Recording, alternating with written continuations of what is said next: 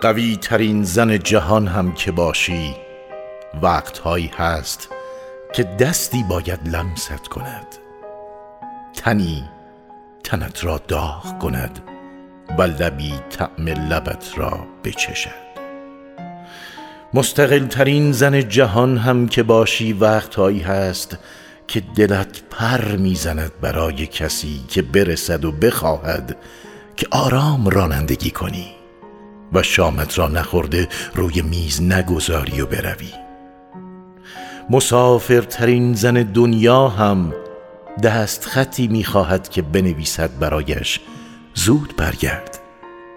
طاقت دوریت را ندارم. زنها همه چیزشان را پنهان می کنند تنهایی را دلتنگی را گریه ها را دوست داشتن را. زنها هنگام شکستن صدایشان در نمی آید. درد که دارند به خود نمی پیچند. نهایتا تسکین درد یک زن گریه های یواشکی است.